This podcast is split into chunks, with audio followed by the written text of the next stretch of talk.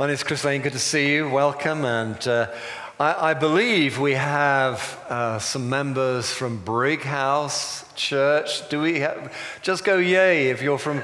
Yay! Right. Now, these guys are very soon to be uh, coming official vineyard people. So if you're next to them, would you give them a big sloppy kiss? All right? Welcome in the family. Or not. Okay. Nobody seems to want to do that. Fair enough. Good to have you guys here. We're excited about that, truthfully. And in fact, Rick invited, Rick and Zoe invited myself over on the 20th. We're absolutely gutted that we can't come. Uh, we have a previous engagement, but we'll be praying for you guys, and it is really good to have you, and welcome to the family, you know. Okay, let's pray, and we'll get straight into God's word for today. Father, we want to say thank you to you for all that you are teaching us, and thank you, Lord God, that you put us in families, and thank you, Lord God, that that you are doing something in this day and this age that, that you have planned since the very, before the very birth of time. And we pray that today, this moment, this preach even, would just be right in the very center of what you want to say, right in the very center of what you have to communicate. And whether it encourages and comforts, or whether it challenges and even unsettles, Lord God, I pray that every word would be effective and bear fruit in the name of Jesus. And everyone said, Amen. Okay, well, this uh, holiday season, we are doing a little mini series, I guess you can call it that, called The Apostles Ordinary People, Extraordinary God. And the trouble with coming sort of fairly late in the season is that you're beginning to sort of scrabble around, wondering who you can, uh, you know, talk about. Uh, and, uh, you know, Wendy Howson, bless her, there she is, I see her here this morning. She's preaching next week, and she was very clever because quite early on, when she knew she was going to be preaching next week, she says, I want to do James. And so we got right in, and I can't wait to hear that message. But uh, she's, uh, she's a smart lady. You have to watch, watch her, you know, because she was right off the mark there. So when, I, it, when it came to me preparing for this talk, I thought, who should I talk about? And you know, dear old Richard yesterday, if you, if, uh, last week rather, if you heard him speak on Judas, did an absolutely fantastic job. And if you caught it, you will know that I speak the truth. If you didn't, well, check it out on the podcast because that was a great word. It really was. So today, I'm going to speak on Matthias. Oh, yes. And a lot of blank faces. Who? Matthias. And uh, who can tell me, to earn a little brownie point, whatever that means, where we hear of Matthias? What did he do? Same as Matthew? No. Actually, I heard a little whisper, he took Judas's place. Matthias was one of the, was, he was the substitute. And we'll read that story a little bit later if you don't know what I mean by that. You'll hear about that in just a moment. But Matthias, who? You know, this is one of the apostles. And actually, Matthias, uh, if you get a concordance and you type in Matthias, you'll hear his name mentioned in, in Acts chapter 1. We'll read it in just a moment, but nowhere else. So, what else is there to say about him? We don't know much about him. We know one or two little things. But I have a question that I want to begin uh, by posing, and that is what's in a name? Matthias, who? This is one of the apostles we're talking about, and we don't know anything about him. Well, there's nothing in the Bible about him, really, or very little. What's in a name? Well, actually, it seems that a name is very important. In fact, a name is very important to God. Jesus, God the Father, through the prophet, says, I know you by name. Yeah, I know you by name. I, I, know ev- I, I know the very number of hairs on your head, or lack of them, if, if you're struggling with that, but he knows you by name. And actually, in, in this world, in this day, even in contemporary society, names are important. Uh, Richard and I have had the privilege of attending the National Prayer Breakfast the last few years. Not this year because of the general election, it fell at the right same sort of time. But when you get invited to the House of Commons for the National Prayer Breakfast, and it's such a privilege, and you can't, it's not one of those things you can apply to, and you can't buy tickets on the black market or anything, you just get invited. And why you get chosen, I do not know, but both Richard and I have been invited. And when you go up to the Houses of Parliament, for that great prayer breakfast. And last time we went up, there was the Archbishop of Canterbury was speaking, and David Cameron was there, and Ed Miliband, and all the, most of the cabinet were there. It was, uh, you know, lords and ladies. I, I sat at a table with a couple of lords and ladies. It's an incredible thing. But as you approach the security, uh, you know, the dreaded security thing, they're checking names off. And, and I just thought, oh my gosh, I hope my name's on that list because there's about 150 people queuing up behind you, and you know, you're, you're, you're all in your, your best suit, you know. And the worst possible thing I could imagine at that point would be the police officer going, uh, Chris Lane, um, uh, uh, I'll, I'll find it in a minute, hang on. I'm sorry, it's not on the list. You can't come in. And I couldn't imagine anything worse than having to turn around and weave my way back up that 150 people saying, Excuse me, I'm sorry, I'm sorry, been some mistake, you know. A name is very important. Names are important. And actually, it seems as if names are important in heaven. Let's read a little story here, which always makes me smile. And it's a story about the sons of Sceva. The sons of Sceva, what a name. Well, you'll find out a bit more about them in just a moment. Acts chapter 9, it'll go up on the screen. I'm going to read it to you, but turn up to it in your smart device or in your Bible if you have it, and we'll just read about the sons of Sceva, where a name proves to be extremely important. So, Acts 19, beginning at verse 13, says this Some Jews who went around driving out evil spirits tried to invoke the name of the Lord Jesus over those who were demon possessed. And they would say, In the name of Jesus, whom Paul preaches, I command you to come out. Now, seven sons of Sceva, a Jewish chief priest, were doing this. And one day the evil spirit answered them Jesus, I know. Hmm. And Paul I know about, but who the heck are you? Oops. Then the man jumped, the man who had the evil spirit jumped on them and overpowered them all. He gave them such a beating that they ran out of the house naked and bleeding. My gosh. So these guys who were earning a bit of pin money, a bit of pocket money, a little bit of a thing on the side, casting out demons, were going around with this magic formula in the name of Jesus, whom that guy Paul preaches, get out. And it suddenly backfired. It blew up in their face. It was as if the demon checked the list. Uh, hang on a minute. Uh, yeah, Jesus, uh, Paul, yeah. Sceva, who the heck are you? And suddenly it was as if the, that which is in the heavenly places, which truthfully is the, the true reality, that which was there broke in and out upon these guys. It's interesting, those of you who like to do a little bit of a Bible challenge or a little bit of study behind the scenes, as it were, you might like to do a study on the heavenly places. Paul, in particular, has a whole theology, has an, a whole insight. It's as if he's all, he walks through this life living in, you know, doing all the things that one needs to do. He preaches and he teaches and he casts out demons and he heals people and he plants churches, but he also does his day job as a tent maker, does all of this stuff. But it's as if Paul is distracted by what he sees as the real world. The, this is just a passing phase. He is distracted by what he calls the heavenly places. And he frequently talks about the blessings that are held for us. You know, we have every spiritual blessing in Christ in the heavenly realms. That's what he says. What a wonderful promise that is. And, and so you might do a little study about the heavenly places. It seems that the early Christians were all kind of distracted by this other reality, which they saw as much realer.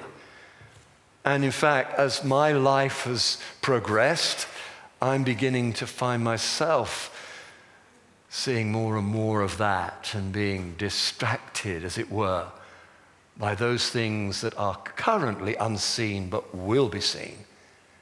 And here, these sons of Sceva, they think they can earn a bit of money casting out demons, and they, they enter into a place and put them at a risk, they, themselves at a risk that they do not understand, much less know. Jesus I know, Paul I know, but who the heck are you? And with that, the demon sets about them.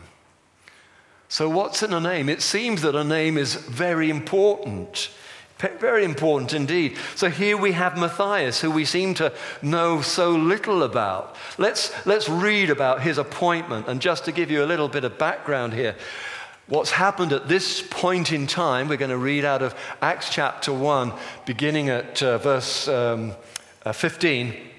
At this point in time, Jesus Christ, the Son of God, has died on the cross for the sins of the world. Yes, my sin and your sin. He has risen from the dead. He's hung out with the apostles and the disciples and their, their close associates for some time, but he's now ascended, as he must do, into heaven to be with the Father and to wait until that glorious day when he'll come again and make all things new. But at this point in time, Peter and the disciples are doing exactly what Jesus said to them. As Jesus was about to ascend into heaven, go back to his Father, Jesus said to them, Go into Jerusalem, go into the city, hang out together, and just wait. Wait until I send you power from on high. So the Holy Spirit was yet to be given. That's the next chapter. So at this point, they're there together, they're praying together, they're kind of wondering when and what's going to happen in the very near future. And Peter, who has been reinstated as the leader of the, the apostles, remember, he denied Jesus. He was absolutely crushed. I think that's the appropriate word. He was absolutely crushed. He was devastated, understood it only too well his own duplicity. I'll never forsake you. I'll never deny you. Peter, believe me, Jesus said, You will deny me. And he did. Three times. He was crushed. But then Jesus reinstated him on, on the Sea of Galilee, on the, on the banks of the Sea of Galilee. He was reinstated. So Peter now gets up and he says this, verse uh, 15, I think. Yeah, is that right? Yes, 15. In those days, Peter stood up among the believers, a group numbering about 120. So there were a fair few more than the disciples there, and said, Brothers and sisters, the scripture had to be fulfilled in which the Holy Spirit spoke long ago through David concerning Judas, who served as guide for those who arrested Jesus. He was one of our number and shared in our ministry, but still he betrayed him. With the payment he received for his wickedness, Judas bought a field. There he fell headlong. His body burst open and all his intestines spilled out. Everyone in Jerusalem heard about this, so they called the field in their language Akeldama. That means, means field of blood. For, said Peter, it is written in the book of Psalms, may his place be deserted. Let there be no one to dwell in it, and may another take his place of leadership.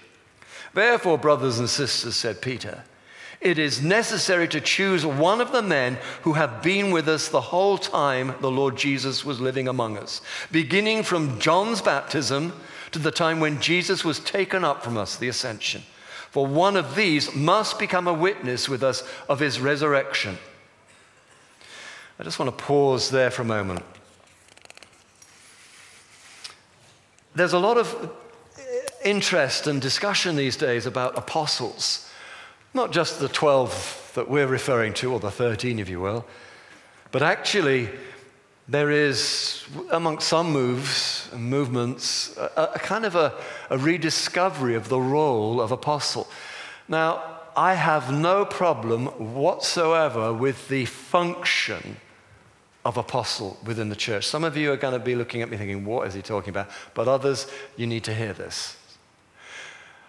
An apostle is one who governs, an apostle is one who church plants, a one, one who oversees, one who encourages us in our mission, encourages us overseeing the pastoral work, and develops movements. And there's quite a few today people who claim that function. I have no problem with that. What I do have a problem with, and it's important, and I've wanted to say this for some time, is that there is a trend in some streams that the apostles are beginning to, I won't say reinterpret scripture, but they're beginning to add to. And they'll say things like, oh, we, we totally agree with this, but actually there's a lot more. And besides, I'm an apostle, so I'm going to tell you what the what's more is. And there's quite a few things creeping into the church that are beginning to concern some people, including myself. So I want to say to you if ever, if ever anybody comes to you claiming to be an apostle, okay, ask them this. How many people are you overseeing? How many churches are you planting? You know, what, what, what mission are you furthering? You know, etc., etc., etc. But if they start saying to you, yes, well, you know, the Bible's all very well, but quite frankly, in the 21st century, it doesn't go far enough. But what I think God is saying and what we should be doing, and, and they put forward stuff that they would have you believe is on a par with Scripture, that I have a problem with. So many of you, I'm afraid, I'm sorry to waste your time. Many of you will just go, what? But for some of you, you need to hear this. I'm not, I'm not claiming to be an apostle myself, but uh, that is a concern. So, what was the necessary criteria for the apostles that Peter identified? It was this that the true apostles had been there when John baptized and had been there all that time with them and until Jesus rose and ascended into heaven. They were witnesses to the resurrection. That's the absolute key of who or what an apostle in a biblical sense is one who witnesses the resurrection. And in this, of course, those of you who know your Bibles a little bit, Paul always had a bit of a struggle because he wasn't one of the 12, and yet he's the Apostle Paul. He had an encounter with the Lord Jesus on the road to Damascus. And interestingly enough, I mean, many people might say to you, I've had an encounter like Paul. But the truth of the matter is, the early church accepted Paul's testimony. I was about my business, which was persecuting the church, but I had an encounter, an encounter with the Lord Jesus. I saw the risen Lord. And the early church authenticated that. So, these apostles were witnesses to the resurrection. They had been there from the very beginning. So what? So, what's that got to do with Matthias? Well, let's read the little rest of the story and finish that. Verse 23, carrying on where I left off. So they nominated two men, Joseph called Barsabbas, also known as Justus, and Matthias. Then they prayed, Lord, you know everyone's heart. Show us which of these two you have chosen to take over this apostolic ministry, which Judas left to go where he belongs. Then they cast lots, and the lot fell to Matthias. So he was added to the 11 apostles. What do we know about Matthias? Well, tradition has it, tradition has it that, bless his heart, he went on to be a church planter, missionary, evangelist, church overseer in modern day, what we would call modern day Georgia, part of the old sort of Russian bloc. And actually, tradition has it, we don't know for certain, but the tradition is recorded in three different places, so I think we can say it's probably true. He was stoned for his troubles, dying around about AD 80. So he died as a master. That's more or less all we know. But actually, as we look at the text, as we consider God's word, we might reasonably deduce one or two other things. And I want to say this to you. I believe, I think it's reasonable to believe that he was one of the 72. Now, just put your hand up if you know what I mean by that. One of the 72. Okay, about a third of you, that's fine. So, in Luke's gospel, and Luke wrote Acts as well, interestingly enough, in Luke's gospel, in chapter 9, there's this morning where Jesus gets up and the disciples get up and they come to him saying, What's on the agenda today? What, you, what are you going to do? And Jesus terrifies them, I believe, because he says, You know what? I'm going to hang out here. You guys, I want you to go two by two into all the towns and villages that I'm going to go, and I want you to preach the kingdom of God is near and heal the sick and cast out demons and all the rest of it. And they say, What? Excuse me, that's what you do. We just do crowd control and we just do packed lunches and all this kind of stuff. You want us to go and do what you do? And he said, yeah, absolutely. Anyway, they go off and they come back rejoicing because they begin to see that the kingdom of God is wherever the people of God is, wherever Jesus is, the people of God, there is the kingdom of God. You know, I've been reading just recently, I've been reading through some of the ancient texts you know, Samuel, and I'm into Kings now, and I'm reading just about Solomon's temple and how Solomon built this magnificent temple for God in ancient Israel in Jerusalem. And it must have been magnificent. You know, I was really trying to read it slowly and cons- consider what it was like. In, in the holy place and on into the Holy of Holies, which was the very heart of this new temple, everything floors, ceilings, walls were covered in gold, gold leaf. It was staggering. And then in the, the place that was to become the Holy of Holies, which when they commissioned it, only one priest went in once a year. We talked about this, talked about this recently. There were these two huge, great big uh, cedar wood uh, cherubim, all covered in gold. And their wingspan was such that the tip of one wing touched the wall, the, the, the tip of the other touched the the other of the two cherubim, and they span the whole place, all in gold, about 15 foot high and their, their wings arched over the altar in there, which was covered in gold. It must have been staggering. And when Solomon, bless his heart, dedicated the temple, he said, We've done the best we can, in so many words, I'm paraphrasing. We've done the very best we knew how. But will God really live among men? Well, you've said you will place your name here. But God is a God who lives in heaven. And thank you, Lord God, for your blessing upon Israel. A staggering thing. Even Solomon knew that God, although he may attend that place in a particular and peculiar and extraordinary way, he knew that God could not be contained in a temple such as that was. But God came and visited. The power and presence of God came down. But what we've come to realize, what the church of Jesus Christ has come to realize, is that now God does live in no temple, but He does, in a remarkable way, live with and in and through His people. God is not just with us, God has not just placed His name over us, but God, by His Spirit, dwells within us. It's an extraordinary, awesome, mind boggling privilege. So, anyway, the 72.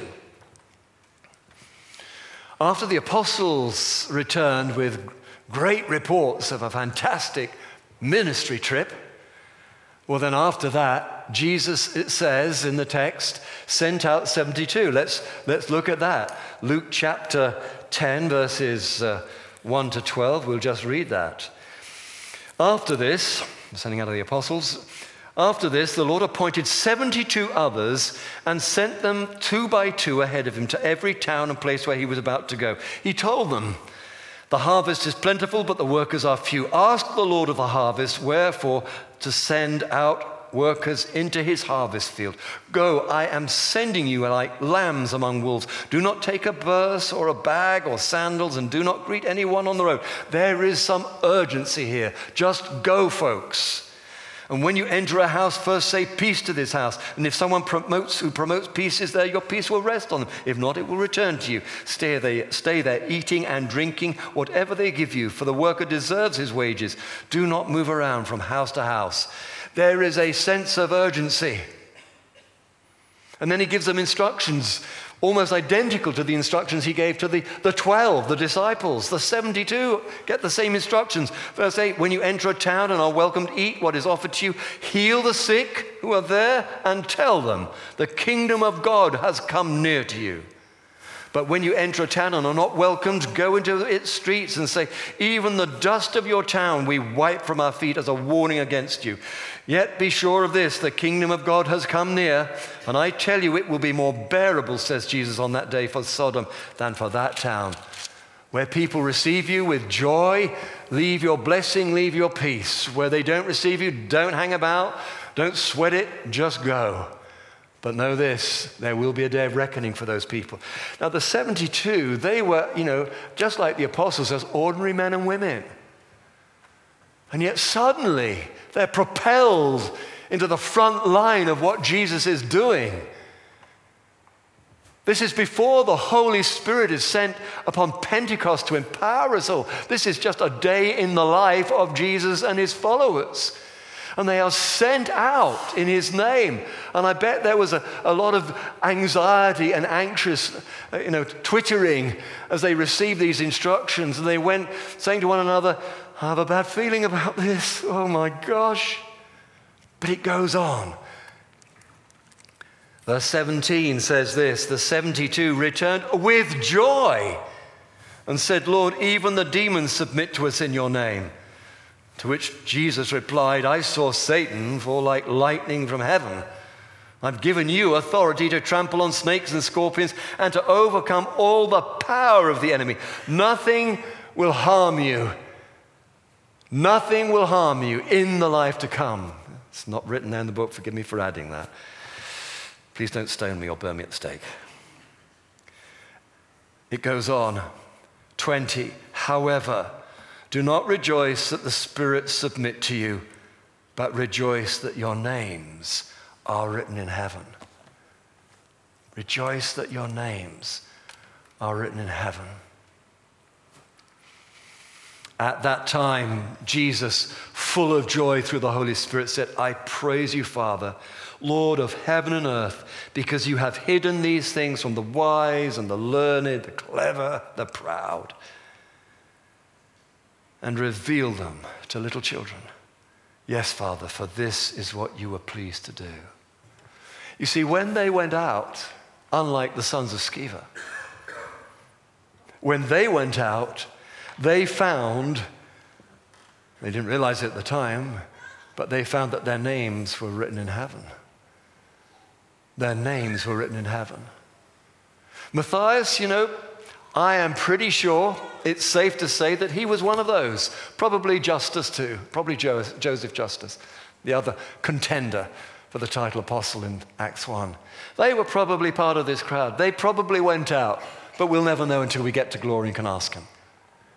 But the truth of the matter is this that, that actually, what they found on that day was not that they had exactly the right training they need, or exactly the right tools they need, or just exactly the right credentials, letters of authority that they need.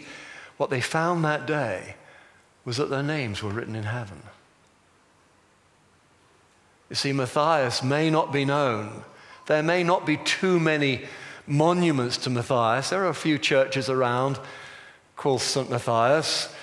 if you go into the great cathedrals in this land and there's a stained glass window up there and you see a saintly looking character and he's carrying an axe, you'll be able to win a, you'll be able to sort of impress your friends and neighbors and the kids maybe by saying, oh, that's St. Matthias if he's carrying that axe. Because St. Matthias is the patron saint of carpenters, looking at Joe back there, and alcoholics. I don't know whether there's a connection there. In fact, the idea of an alcoholic wielding an axe fills me with terror, but uh, that's neither here nor there. If you see a saintly figure in a stained glass window carrying an axe, that'll be St. Matthias. But we really know very little about him.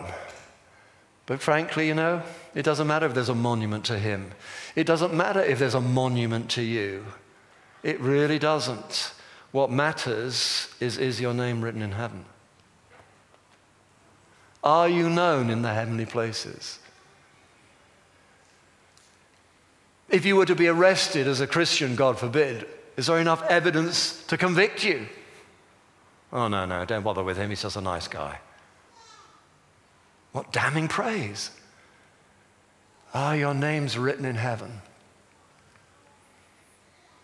I want to say to you if if that's a question that, that might haunt you a little, I want to say, Peace be with you. Peace be with you. Here's an opportunity to pray with me in just a moment and say, Lord, I've been kicking back a bit. I've, been, I've, I've settled for nice. Oh, Lord God, give me the grace to stand up and be counted as a follower of Jesus, to attempt things confident that you are perfect in all your ways and a good, good father, always. Or maybe, maybe this is total news to you. Maybe you got brought here, you're visiting because you're being polite to some friends or relatives because they go to church on a Sunday and you're just visiting for the weekend. I'm not I don't know of anybody, I, I don't know, I'm not, I haven't got anybody in mind. I've not been asked by somebody to try and weed, wheedle this into the sermon, but maybe, maybe you're here this weekend by seemingly accident. I want to say to you, I want to say to you, God bless you. It's not an accident that you're here. I want to say this to you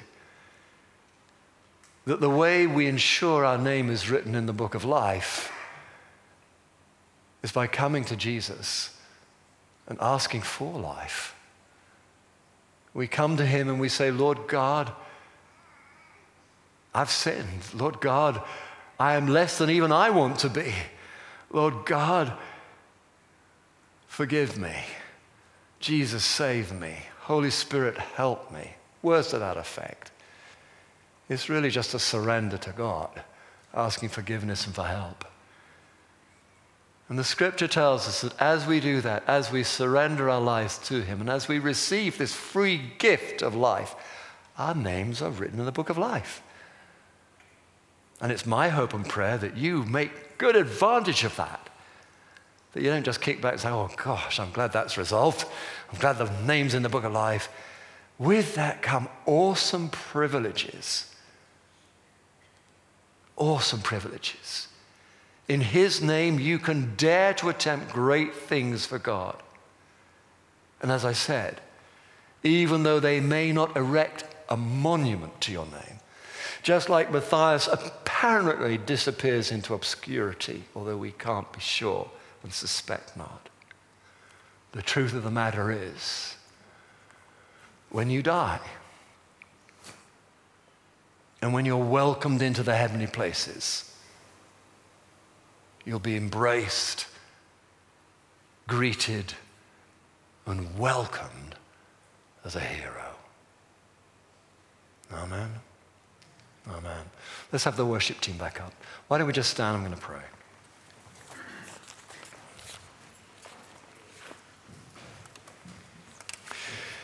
Heavenly Father, I just want to say thank you to you. Thank you, Jesus, that those unsuspecting 72 were very like us, found that there was something in being with you, knowing you, walking and living with you, that meant that those beings, those creatures that are in that unseen world, recognized and knew them as princes and princesses in the kingdom of God. Men and women of awesome authority. We pray, Lord God, that everyone here in earshot, all those listening on the podcasts and videocasts, might resolve that even today. That, Lord God, they would be welcomed into the heavenly place as heroes who na- whose names are known. So thank you for your presence. Thank you, Lord God. In Jesus' name, amen.